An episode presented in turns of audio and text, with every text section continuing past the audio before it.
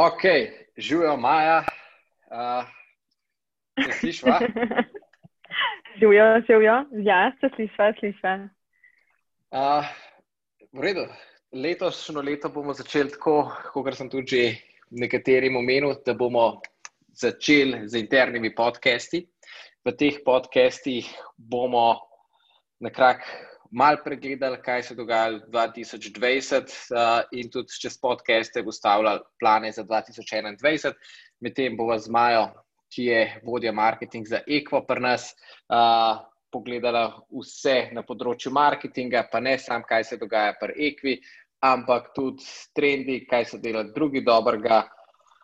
Uh, kakšni trendi so bili v 2020, kakšno moje mnenje o trendih za 2021 in kakšno je tudi moje mnenje. Maja, kaj sem pozabil povedati? Ja. Ja, po mojem je si povzel zelo fajn, tako da boš šla step by step čez uh, vse trenutne aktivnosti, ki smo jih že očivali, pa kaj bi v bistvu lahko še novega uh, se lotala. Uh, tako da boš šla v bistvu step by step čez vse te točke. ok, Maja, pa pa mogoče kar začniva, da bi mal šla, kaj je bilo 2020 in številke. Če mogoče imaš kaj povedala uh, in opisala leto 2020 za ekvo, če številke. Ja, komod, komod. Jaz mislim, da tako, če in general povem, pa se bo po mojem vsak le z mano strinjal, je to, da smo se vsi malo bal tega 2020, pa kako se je na hitro vse obrnili in spremenili. Um, pa smo vsi imeli mogoče malo pesimistične misli, ampak overall gledano, um, tudi celotnega marketinškega vidika, jaz mislim, da smo naredili um, zelo dobro leto, ne glede na vse uvire, um, in da smo pač dokazali, da lahko super delamo, ne glede na to, kaj nam pride vmesane. In v bistvu, tudi če pogledamo, um, recimo, kako smo par let nazaj še delali, z desetimi, stotimi influencerji na leto smo lansko leto dosegli uh, nov menik in to je v bistvu tisoč influencerjev v celem letu, uh, kar pomeni, da smo v bistvu sklenili mnogo, mnogo, mnogo sodelovanj in povabili nove ambasadorje, v bistvu, da širijo besedo o naši blagovni znamki. Um, zavrteli smo v bistvu Hrvaško na top selling pozicijo med vsemi marketi, kar se tiče online prodaje, s tem, kar smo pač ustrajali pod pristopu na local markete, kar smo prej že v bistvu naredili z Italijo in Španijo. In v bistvu smo se naučili, da je to the way to go. Um, in tudi upam, da bomo s tem letos tudi nadaljevali. Um, ne glede na to, kakšno udarce smo dobili lansko leto, smo nekako um, uspeli zanačati uh, lansko letno spletno prodajo, mogoče celo izboljšati za določen procent. Uh, tukaj smo v bistvu pač tudi po zaslugi uh, punci iz marketinga, ki smo pač uspeli nekako um, manjši scale-up narediti na samem oglaševanju in prevedati v bistvu oglaševanje iz nekega dvokratnika na tri do tudi štirikratnik um, samega. Uh, torej, to govoriš, ja, torej, to govoriš tudi o samem, uh, verjetno o ROAS-u, torej Return on Ad Spend, kakšen je bil. Točno tako. To se pravi, če smo še Imamo tudi številko, tudi številko, koliko smo zapravili za advertising, online advertising v letu 2020. Za, za online advertising smo zapravili nekaj malega čez 200 tisoč evrov lansko leto. In kakšen je cilj za 2021? Ja, cilj za 2021 je v bistvu to skalati na vsaj spenda en milijon in dobiti nazaj v bistvu, ne vem, vsaj tri. Um, ampak to se pač gleda trenutno um, tako Facebook kot Google, ker recimo na Google trenutno še ne delamo tako aktivno, tako da v bistvu oboje skupaj ne gledamo na en milijon spendano in v bistvu trikratnik, štirikratnik um, return on ad spendane. Super, meni se zdijo to super cilji, se mi zdi, da moramo, glavna stvar je tudi res, da za ob ROAS-u, ki smo ga letos dosegali, dosegamo veliko večji spending in da pravimo pač torej, uh, zelo povečati spend, ki bomo ga naredili uh, na samem Facebooku, Googlu in še ostalih platformih za advertising. Ok, influencerji. Uh, kako, kako so nam pa kaj return on uh, investment, torej ROI, kako je delo za influencerje, koliko influencerji smo delali, uh, se ne bi to obrstvali, bomo kle tudi povečevali, kakšna je strategija za sodelovanje z influencerji. Ja, um, mi smo vedno govorili, uh, da imamo nekako se držati okoli uh, številke ena, kar se tiče toliko, kako zapravimo, da nekako dobimo nazaj. Ampak smo lani dokazali, da v bistvu lahko dosežemo tudi dvakratnik, trikratnik tega, kar zapravimo. To se pravi, da se ta return on investment giblje okoli številke tri. Um, tako da smo v bistvu lansko leto na vseh področjih marketinga ugotovili, kaj dobro deluje, na kakšen način In zdaj v bistvu to leto moramo v bistvu samo skalati in nadgraditi vse, kar, na, kar smo v bistvu ugotovili v predhodnem letu. In to v bistvu velja tudi za influencerje. In goal za influencerje je v bistvu skleniti, ne, skleniti neke long-term collaboration. To se pravi, da se ne pogovarjamo samo na kampanjski bazi, ampak da v bistvu nam influencerji prenašajo revenue tekom celega leta. Ne glede na to, ali je to Black Friday ali je to običajen dan v septembru. Um, Boče, in temu v bistvu tudi stremimo. Da malo kontekst, kako mi delamo z influencerji, mogoče tiskaj čist ne razume. Uh, influencer je za nas mačkam bolj kot branding in zato tudi return on investment, ki ga dajemo za influencerje, želimo v bistvu toliko nižji, zaradi tega, ker pač ne moramo vsega pomeriti, kar pride in vemo, da je dolgoročno uh, se nam bo vse splačal. Vsekakor posebej to želimo meriti uh, ker vse na ta način vidimo, kako je kakšna kampanja uspešna in jo potem tudi lahko skalamo. Torej, za evro, ki ga damo v oglaševanje influencerjem, nekako imamo željo, da dobimo nazaj en evro. Na kakšnih novih trgih, ki se lotevamo nove trge, ki so pač za nas, kjer nam prodaja še ne laufa, imamo kdaj cilje tudi še nižje kot ena. Zato, ker mi velikrat vidimo, da na zrelih marketih dosegamo tudi z influencerji, ROAS, kot je Maja prej rekla, ena pa pol, tudi do dva, in se mi zdi, da je bilo tudi še celo boljš. Na nezrelih trgih, oziroma slabših trgih, pa to so ti rosi uh, malce slabši. Samo vemo, da je, če treba na en trg investirati, na začetku kot branding kampanje, ki jih ustavljamo, so lahko uh, cilji uh, mačka nižji in potem se skupaj lahko tudi raste. Mm. Ja. Uh, tako, ja. Zdaj, torej, uh, koliko smo pa čistko budžeta imeli, koliko smo zapravili za influencer kampanje v letu 2020? Čisto imamo še malo ja. podatek. Zdaj, zapravljenega overall za vse celotne kampanje je bilo mogoče okoli, ne vem, bi lahko rekla, recimo, čistega spenda je bilo recimo okoli 51 tisoč. Um, Koliko pa, kolik pa bi ti klele, kako se ti zdi, pa bomo tukaj povečvali budžete? Se ti zdi, da je to the way to go tudi v letu 2021? Um, for sure je the way to go, mogoče recimo s tistimi influencerji, ki smo ugotovili, da, da so pač super delali in da smo res res zadovoljni, um, tako z vidika content uh, creation, kot z vidika prodaje. Um, bi pa mogoče lahko zapakirali ta vsa sodelovanja v obliki affiliate programa. Ne, to se pravi, da mi sklenemo z temi influencerji celoletno sodelovanje in v bistvu delujemo preko tega programa. Ne, in v bistvu tudi nekako dorečemo z vsakim influencerjem cilje, ok, to pričakujemo, nekako želimo prodaje svoje strani, to v bistvu trafika in svoje strani in tako naprej. In v bistvu se sledi temu long-term goalu. Je pa res, da ne to, kar mogoče nismo lani dosegli, je mogoče to sodelovanje z uh, znanimi personami, um, to se pravi z nekimi večjimi osebami, ki bi pa v bistvu bil challenge, da se lotimo tega letos. V tem primeru bi pa pač tudi spend bil večji, ampak tudi um, pričakovanja večja. No. Ok, uh, zdaj pa to smo zdaj. Uh, vsekakor smo pa tudi govorili, Maja, da moramo da če več na eni strani uh, si želimo v prihodnosti ločiti marketing nekako na dva segmenta in sicer na performance marketing, v katerem želimo vse izmeriti, v katerem želimo doseči scale z oglas in vse te stvari. Potem je pa druga veja marketinga, ki je pa branding. Mm.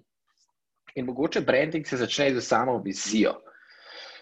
Uh, vse, letos je bila desetletnica Ekve in mogoče samo za brief history uh, lahko sam povem, Ekva se je začela zelo lokalno in smo z lokalnih jezikov najprej začeli, tudi najprej samo v slovenščini. Slogan je bil: Pijem zdravo, darujem za naravo. Uh, pijem zdravo, zaradi tega, ker pijem iz ekološke stekleničke, ne vejstam plastike in še 10% uh, profita se daruje. In nekako to zelo ekološko zgodbo, ki smo jo na začetku začeli, smo, uh, to je bilo, začeli smo z ekološko zgodbo in smo se ekologije držali. Potem v drugem obdobju smo mogoče vrsta ecology in donation dal mačka na stran in smo šli zelo na en tak fashion način komuniciranja, uh, zelo uh, bolj na fashion accessory, različne barve in tudi v bistvu nekako uh, bolj v fashion kategorijo smo se hoteli postaviti. V zdaj nekako tretje obdobje smo imeli vsega skupaj miks, ampak še vedno, jaz mislim, da glavno, kar pri stvari, ki pri Ekvi delamo, je to, da inspiriramo z našimi produkti, kako dosež to, da je izdelek, ki je to privlačen, da ga imaš skozi sabo in zaradi tega tudi posledično piješ več vode. Hidracija je res ena najbolj pomembnih stvari.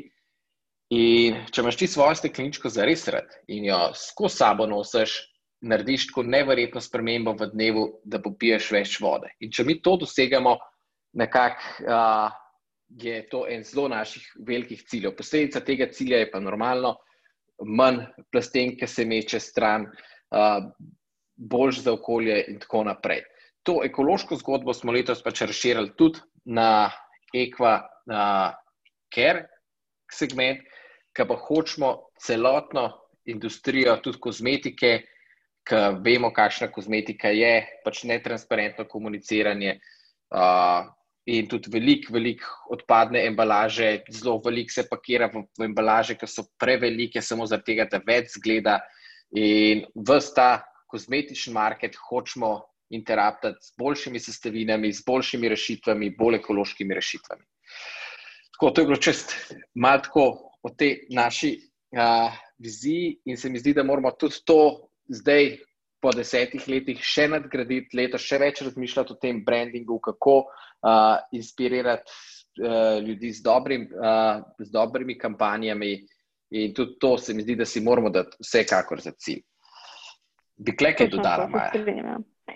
Um, ja, v bistvu, kot si že ti že sam povedal, pač Ekva je nekako čez teh deset let uh, rasla čez različne zgodbe, ampak mislim, da smo lani nekako ustvarjali to neko bazo, da ni ekva samo ekologija, ni ekva samo hidracija, ni ekva samo fashion, ampak v bistvu all in all. In v bistvu ekva nekako uh, brand, ki skrbi za overall well-being um, samega posameznika. Ne? In to v bistvu tudi govori naš nov slogan: uh, Feel good, look good, do good.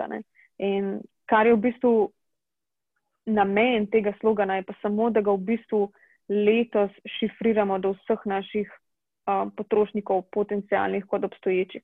Ker mi v bistvu mogoče v lanskem letu, pa tudi že prej, smo se veliko, veliko ukvarjali na samem performancu, to se pravi, kako dosegati boljše rezultate, kako v bistvu skalati na določeni aktivnosti in tako naprej. Ampak smo mogoče ta branding dali ob stran. In zaradi tega, kot si ti rekel, je treba ločiti te dve stvari, se totalno strinjam. Um, zaradi tega, ker mislim pa, da je branding the way to go, tudi, ker recimo gledamo, ne vem, tuje primere, kako drugi to delajo. Na koncu je branding tisto, kar nam ostane v glavi. Ljudje si ne zapomnejo, a so si recimo kupili čevlje prnajko, ampak v bistvu tisto neko kampanjo, ki so oni izpeljali mogoče pol leta nazaj. Ne? In v bistvu na tem moramo delati, ker tudi tako bomo pridobili um, nove, nove ljudi na našo stran. Ne? Ok, Maja. Pa pa pejmo malo na primere. Kaj še se ti zdijo v zadnjem času, mogoče v zadnjem letu ali pa v zadnjem obdobju, tudi če kaj več kot leto nazaj, kakšni dobri primeri prakse v marketingu, tako v performance marketingu, kot v brandingu. Máš biti zdaj kaj izpostavila, pa rekla, da je ta brand pa res dober dela. Ja, ne glede na to, kaj se je zgodilo lansko leto, lahko rečem, da, da je kar nekaj brendov, ja, ki so, um, so res uh, izboljšali svoj performance, lih v času v bistvu korone. Um, en od teh je mogoče tak, da bi ga jaz definitivno izpostavila Gymshark. Gymshark je v bistvu um, pač, uh, brand z, na področju pač, uh, fitness industrije, delajo v bistvu oblačila za šport. In kaj so oni dosegali? V bistvu, da so lani rekli, ok, kriza je na vse, ampak so rekli, da imamo mi narediti recimo pet dni v letu, kjer bomo v bistvu omogočili strankam, da kupijo naše artikle po nizki ceni, ampak to bojo to bojo lahko naredili samo teh pet dni v letu. Um, in so v bistvu šli v to, ta nek performance field. To se pravi, zgradili so velik uh, pre-campaign boost okoli samih teh datumov, uh, procesirali vse marketinške aktivnosti, da so v bistvu na ta potem določen dan dosegli več in več milijonov prodaje. In ko zdaj pogledamo, kaj so oni samo v lanskem letu naredili, v teh petih dnevih, je tako, kot da bi se skoraj postavilo bok v bistvu najko in ali da so, ker sta v bistvu največja. Um, torej, zmislil si stanju... svoj, svoj prime day, tako kot si je Amazon svoj praznik zmislil prime day, so si pač, hočeš reči, Jim Shark zmislil par svojih, bistvu teh flash sale praznikov in to, da jim je performal izredno dobro. Točno tako. Točno tako. Oni so naredili recimo pet Black Friday dnevov pod imenom Flash Sale in s tem je v bistvu pokrili za prejšnjih pet let prodaja. Ne? Jaz mislim tudi drugače. Sej, o tem smo se tudi veliko pogovarjali, ne samo v letošnjem letu, in tudi vemo, da načeloma glavno delo se vedno naredi, uh, sploh pri štartanju produkta, pri Kickstarter kampanji ali pri takem flash sale, vse mi zdi, da se naredi do tistega dneva. Da je v bistvu pri kampanji ratujejo tako, tako, tako grozno pomembni, da je treba vse nahajati v bistvu pred samim dnevom, da bi se stopnjuješ pozornost, da, da prej prepravaš in potem, da res na tisti dan, ker se nekaj zgodi, ali se štarta Kickstarter kampanja, mora biti velik bom. Uh, tukaj ja, bi dal tudi jaz letošnji primer, naš, ki smo to zelo dobro naredili za Arkota. Uh, smo zelo dobro, dva meseca prej, točno dva meseca prej smo štartali kampanjo in kljub veliki bazi, ki jo imamo, smo mi že najprej z Rendom začeli uh, cold audience oglaševati, stopnjevati uh, celotno napetost, potem tudi influencerji, ki so se uh, zraven priključili. Se mi zdi, da je bilo to zelo dobro narejeno in bi tudi ena tako primer dobre prakse to spostavil. Uh, pri Equakeru smo to mačkaj hiteli in smo to mal slabše naredili, kar bomo vsekakor v letošnjem letu popravili. Uh, tako da jaz mislim, da tudi pri kampanji napovedovanje določenega eventa, uh, štarta ali to samo popust, nova kolekcija, da bi se zelo pomembna. In torej tudi vsakeč, ko nova kolekcija pride ven, da bi se sam pri kampanji čakanja na tisti dan da pride kolekcija ven, da je to ena zelo pomembnih stvari in da, da potem, da to mora biti dobro narejeno. Uh, bi še kakšen primer izpostavila za letošnjo leto? Bo, ja, v bistvu mogoče brand, uh, za ne vem, koliko jih je v bistvu pozna uh, naša ekipa, ampak v bistvu je brand Foreo. To je v bistvu uh, brand, ki se ukvarja področ na področju pač, nekakšnega beauty lifestyle, to se pravi, izdelujejo pač izdelke za nego kože. Um, kaj so oni naredili? V bistvu so dosti podobni nam. Uh, to, da so ustvarili neko multi-channel strategijo. Ne? To se pravi, naredili so ta multi-channel approach, lokal pristopi na markete, uh, individualni cilji za vsak market posebej, ekipe, ki pač delujejo na teh področjih. In v bistvu so zelo kar pristopi, tako kot v bistvu smo mi do zdaj že naredili, um, ne vem, v Italiji, Španiji, na Hrvaškem, tem, da so oni, tam, oni so to naredili na 46 različnih državah, tudi izven Evrope, um, dosegli tak boom. Da je v bistvu ta word of mouth razširjen povsod, da ni samo na švedskem, kjer je njihov headquarter beseda o Foreju, ampak v bistvu povsod. In dejansko, zdaj, ko jih kdo vpraša, ok, poznaš Forejo, ja, pa Hrvati mislijo, da okay, je to hrvaški izdelek, Španci mislijo, da je to španski izdelek, overall ni to pomembno. Ampak da so izgledali z tem multichannelom pristopom tak overall presence, um, da so pač lansko leto v času korone naredili pač tak boom, da je to pač nevrjetno. Ne. Kaj je zate, uh, multi-channel, da je čistko, malo čist razlož, čist na hiter? Uh, multi-channel, pač po kmičko povedano, pomeni, da ti in, integriraš različne marketinške aktivnosti v enem mestu. S tem, da je v bistvu pač tukaj fora, kar je preseb naredil različno, je, da je uporabil multi-channel strategijo za vsak lokal uh, market posebej. Um, to se pravi, tukaj se računajo in influencerji, oglaševanje, PR, email marketing, social media, community management in tako naprej. Cool. Da mogoče pa še uh, meni, mogoče katera kampanja me je pa vse ne vem, mislim, da sploh ni bilo 2020, ampak že malo več časa nazaj, sam je to ustala v spominu, da, da od Patagonije, Don't buy this jacket, ki je bil. In vsi, kako so branding kampanje, kako so naredili uh, z enim oglasom v časopisu, uh, so rekli, zaradi tega, ker Patagonija komunicira, je zelo outdoor brand, in čez outdoor images, uh, on top of this, komunicirajo ekologijo. In se res te ekologijo držijo, in vse delajo zelo clear vision, imajo, vse mora biti čim bolj ekologija, vse, kar mi suportiramo, je ekologija, in se enega core message držijo že nekaj let, in vse delajo samo okoli tega core message. Uh, valjda, poleg outdoor pozicioniranja, ki je pa že nekaj časa.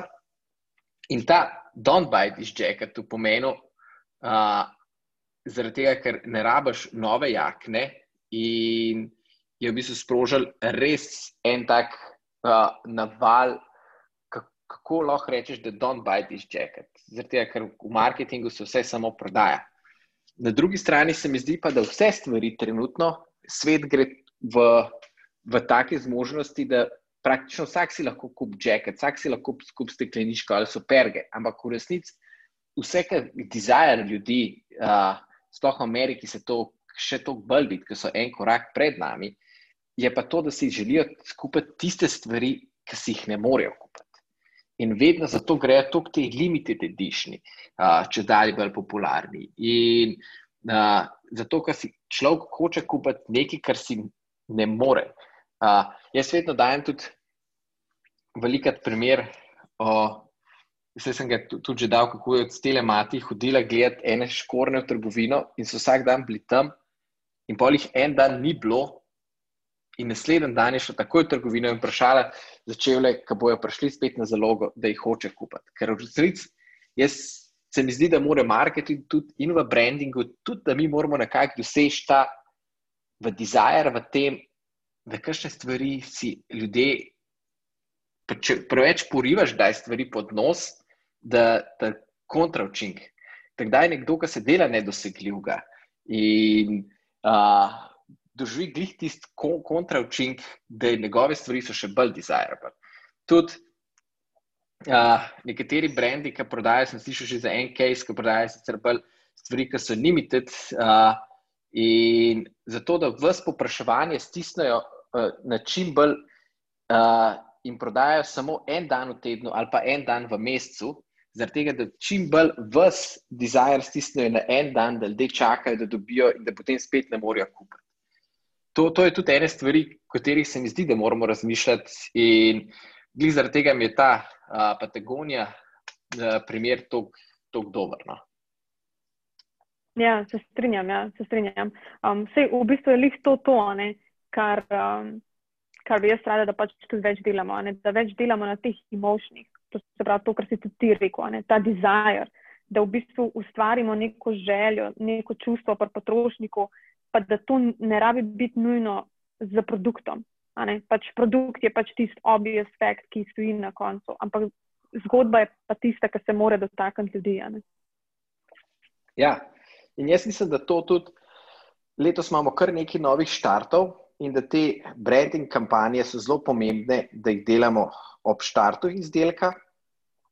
In poleg tega bi pa jaz rekel, da bi mogli imeti za cilj, da imamo še poleg vsega teh štartov mi imamo cel, cel let razporejen, ok, na praznike, ki jih je zdaj kar neki, pa je Valentino, Mother's Day, Father's Day, uh, Back to School, uh, Black Friday, nov let, se mogoče se kaj še kaj pozabi. To so v bistvu vse te stvari, ki so tudi nekakšni neki prodajni cilji. Potem on top of this imamo mi štarte novih produktov, ki je od Glass Smart do Coffee Cupa do potem uh, deodorant in tako naprej, nove stekleničke in nove kolekcije. On top of this se mi zdi in te itak nove kolekcije Gordor spet mora biti, kot smo prej rekli, pripravljene zelo dobro vnaprej, zelo velik pri kampejna in dober branding, kol vsega skupaj narejen, dobra zgodba.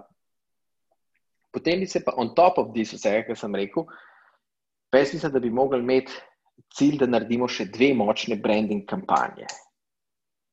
Torej, neki, ki bo kampanja, ki bo samo branding, ki bomo rekli, ok, zdaj bo, bo uh, mogoče hydration, ki smo imeli hydration month, ali to na, na ta mesec, oziroma en tak mesec, ki v bistvu druge stvari uh, ne bomo imeli, ampak bomo mogli že naprej, po moje, iti in res narediti brainstorming, kaj pa tiste stvari so, da jih lahko res dober branding kampanjo naredimo. Bi kle kaj dodala, Maja?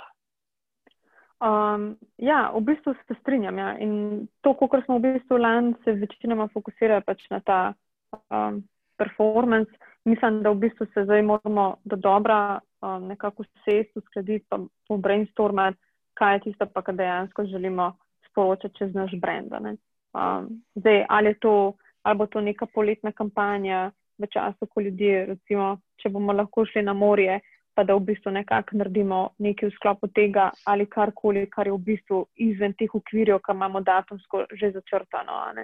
Um, in tukaj tudi mislim, da v tem letu lahko marketing ekipa dosti dobro sodeluje tudi z dizajn ekipo, ker nekako vizualno pač popelje vse te naše ideje naprej, ne? da v bistvu skupno nekako pridemo do ene enotne ideje. Cool. Bi še kakšen primer izpostavila, tako ali sva dala primere čez?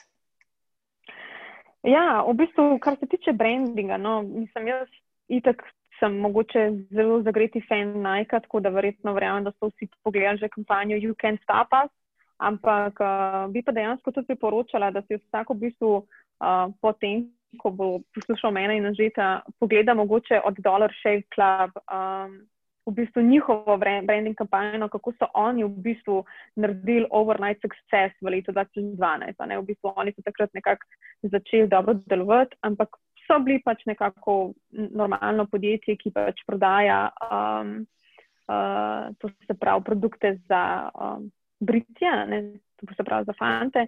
Um, in so v bistvu z eno branding kampanjo dosegli overnight success, da so začeli pač prodajati iz tisočih na milijone evrov oziroma dolarjev um, do tega, pač, kjer so danes. In um, v bistvu je smešno, da kako je neka low budget uh, kampanja na video, ki je bil narejen, uh, ki pa predlagam, da si ga vsi pogledate v, na YouTubu, um, prinesel tak uspeh. In to v bistvu samo prek prodajanja čustev, prek prodajanja zgodbe. Um, tako da mislim, da, da branding is the way to go. Ne? Samo pač mi kot ekva moramo najti svojo ločnico, kaj točno bi radi povedala. Ne. Jaz mislim, potem še na hiter, mogoče še jaz dve, ki zelo slične kampanje, spet Patagonija, pa On Running so v smislu uh, delali, kako so iz On Running je v furu, ki ste jih omenili, Nike, da lahko subscription na svoje superge nazaj pošlješ superge obstoječe in jih popolnoma reciklirajo in iz obstoječih tistih superg naredijo nove superge in ti dobiš nove superge. Sicer ne gre, da točno iz tistih superg dobiš nove superge, ampak oni poskrbijo za recikliranje gor dol in je nekako tako zero uh, emission oziroma full manjši emission za, za same praktično ustvariš veliko manj vejsta. Tudi Patagonija je naredila zelo, zelo uspešno kampanjo uh, v lanskem letu, ko mislim, da še poteka, da so iz, združili so se z enim podjetjem, ki šiva iz rabljenih stvari cujne in so jih oni naredili uh, njihove jakne iz rabljenih uh, oblačil. In tudi te stvari so se neverjetno razprodale. Torej, v bistvu, da sta reuse zelo dober, uh, zero waste, zapakiran v eno branding kampanjo, tudi to je zelo dober deloval. In jaz mislim, da tudi če bo, uh, na, tudi če bo deloval, tako da tudi v tej smeri lahko tudi mi kaj razmišljamo. Ampak, je zdaj mogoče te primere, da ne bo čist predolga zaključiti, bo še nadaljevala, uh, ker jaz mislim, da to ne bo edini podcast. Uh, pa me zanima, Maja, kaj pa te v resnici čisto osebno, mačkan, kaj za te marketing, kaj, kaj te, uh, kateri so ti izzivi v marketingu, kaj ti marketing sploh predstavlja, kako si sploh do marketinga prišla. Mal, mal da še slišimo tvojo osebno zgodbo in, in marketinga, da še to malo povej. Ja, ja moja, moja zgodba o marketingu se je v bistvu začela čist druge. No? Ampak v bistvu jaz sem človek, ki me ful trigira in zanima v bistvu um, sama psihološka pojava človeka. To se pravi, kaj se dogaja za njegovim miselnim procesom, kaj je tisti trigger, da ga pripelje iz točke A na točko B. In to je v bistvu tudi ta neka moja interna želja, ki se je pač pokazala, da dobro laufa v tem delu, ki ga počnem danes. Um, je pa to nekako se začelo, tako da sem jaz par let nazaj še delala v čist drugi branži. Sem delala v bistvu kot story producer na različnih uh, reality šovih. Tako da sem v bistvu delala in Slovenija ima talent in Bitko Paro na Hrvaškem in so Survivor na Filipinih. In ko si v bistvu v tem okolju, ko si zaprt z, z 40-20 ljudmi na enem mestu, ker veš, da oni nimajo zraven sebe nič česar kot tebe in da v bistvu si ti nekakšen njihov vodnik, da jih moš pripeljati od točke A do točke B. In ko vidiš vso to psihologijo od zadaj, kaj se dogaja, kaj je tisti trigger, ki jih sproži, um, je nekako tisto, kar je dalo meni, da zrastem v bistvu kot oseba in da nekako vse to znanje uporabljam pač tudi v svoji poslovni poti. Um, tako da pač jaz vedno pravim, people are emotional beings. Um, in tako je tudi, kako delajo odločitve, ali to poslovno, ali to osebno. Um, in na koncu koncev, poslovno pač to vzame pomen, tako kot naredijo. Uh, odločitve na podlagi čustvenih, um, razvijo tudi pač na podlagi uh, tega, kaj kupijo. Um, tako da to, ja, to je nekako ja, moja. Zelo lepo si povedala. Jaz se s tem v bistvu zelo strinjam, kako je res psihologija v zadnji razmišljanje, kako razmišljamo in uh, kako nekoga sploh zbuditi pozornost pri nekomu. Mi lahko delamo dobre stvari, ampak če ne znamo pozornosti zbuditi, če ne znamo mi zastavca pomahati in reči, hej, tukaj smo, uh, je v bistvu vse skupaj za manj. Zato je v bistvu marketing uh, res uh, ena, taka oseb, ena taka stvar, ampak že uh, in isto vse. Praktično marketing je vsak, mora znati marketing. Vse, če sediš s kolegi za mizo in začneš govoriti zgodbo, je lahko začneš isto zgodbo začeti govoriti na tak zanimiv način, da te vsi lahko poslušajo, ali pa nekdo zgubi pozornost tako in začne bulj telefon. Zaradi tega se mi zdi, da je to vaja prezentacije, vaja pripovedovanja zgodbe, da to je v bistvu vaja za vse nas, ki bi jo mogli delati. No. Uh, Točno tako. Ja, jaz vedno vidite... rečem, da si mogoče. Jaz ja. vedno rečem, mogoče si uh, ljudje lahko zadajo nalogo, pa ne recimo rečejo, ok, le, naredil si mogoče, poglej, kje dva nakupa si na zadnjem naredu na spletu, pa premisel, kako si prišel do tega, da si naredil ta nakup. A, a je bila pot ista, identična, ali je bilo nekje impulzivno, ali si nekje videl mogoče neko stvar 85 krat, preden si odločil nakupati. In v bistvu je vsa ta psihologija od zadnjih. Um, kaj je najbolj pomembno. In tudi pač v marketingu se vedno moramo pač postaviti to vlogo. Ne? Ja, jaz pa zdaj tudi še več bi si želel, da se v letošnjem letu tudi uh, celotna ekipa marketinga, tudi valjda vse druge ekipe, ampak zdaj, če govorim marketinga, da se še več naučimo. Kaj se mi zdi, da se moramo naučiti, je itek. Performance marketinga smo se začeli za res dobro lansko naučiti, da se moramo še bolj učiti. In bi tudi uh, apeliral na vse člane tima, da kakšni kursi, še dodatne izobraževanja, cross-platforme, kot smo rekli, YouTube se naučiti, uh, Pinterest, to vemo, da tudi začel delovati. Začel delovati. In to je en področje, na katerem se treba izobraževati. Potem, ful, veliko kursov, jaz sem že tudi za zadnje čase iskal še branding, še kaj nas bi kakšen kurs, kakšno izobraževanje, ki nas bi na področju brandinga. Uh, Mačkam spodbudil. Tako da tudi izovam tukaj vse, da če najdejo kakršen koli izobraževanje na tem področju, se mi zdi mast, tako da tak, takoj podprem. Uh, tudi jaz bi ga z veseljem poslušal. Tretja stvar, ki se mi zdi tudi zelo pomembna za marketing, prodajo in praktično vse, kar tudi se moramo še veliko naučiti, je copywriting. Uh, kako v bistvu besede zapisati, kako uh, s pravilno besedo tudi uh, prepričati človeka, in uh, kako so v bistvu vse tiste besede, da nekdo ob trenutni situaciji, ki imamo poplavo informacij, ki naš, naš možgan je, mora skozi dobivati dopamin v neverjetnih količinah, da smo sposobni si vzeti čas in prebrati nekaj, ki ima 50 stavkov. Ampak človek prebere 50 stavkov samo takrat, ker je nekako copywriter na drugi strani res dobro to napisal, ker drugače vsi rečemo, da ja, ljudje ne beremo več. Ja, ampak še vedno ljudje beremo, ampak zelo, zelo, zelo dobre tekste.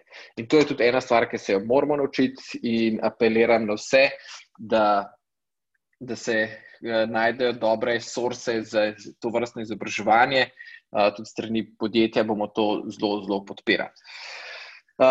To so zdaj samo tri tematike omenil, vsekakor, če še kakšno področje, me dajte spomniti, oziroma tudi dajte predlagati in se učiti, ker se mi zdi, da je znanje tista stvar, ki je najbolj pomembna, tako osebno, kot na nivoju tudi podjetja. Tako da to bomo zelo podpirali v letošnjem letu. Uh, a greva na zaključek, Maja? Ja, dejva, dejva, dejva. Jaz bi pa či... tukaj še dodala, samo tukaj še dodala, da pač vem, da smo vsi upeti vsak dan v milijonih teskov, pa nekako sledimo tem teski, da jih pač izpolnimo čim prej najboljše. Ampak temo si provat vedno vzeti vsaj eno uro časa, da se nekako prizemljimo, nekako pobrainstormamo sami sabo, pa nekako iščemo ideje za boljše jutri. Pa to čist izven teh teskov, ki jih pač že tako, tako normalno počnemo. Ker se mi zdi, da včasih smo ljudje tako upeti v te vsakdanje stvari, da pa pozabimo malo videti to širšo sliko. Ne? Ja, da je to, kar si zdaj rekla, bi mogla kar uh, tudi vi v marketingu prav ufurati, da, da je vsak prisiljen dobiti ideje na tedenskem nivoju. Zaradi tega, ker to je kreativa, je samo mišica, ki jo je treba vaditi. In se mi zdi, da bi si mogli nekako vi, maja, razmisliti po enem sistemu, točno to, kar si rekla, bi mogel biti vsak prisiljen.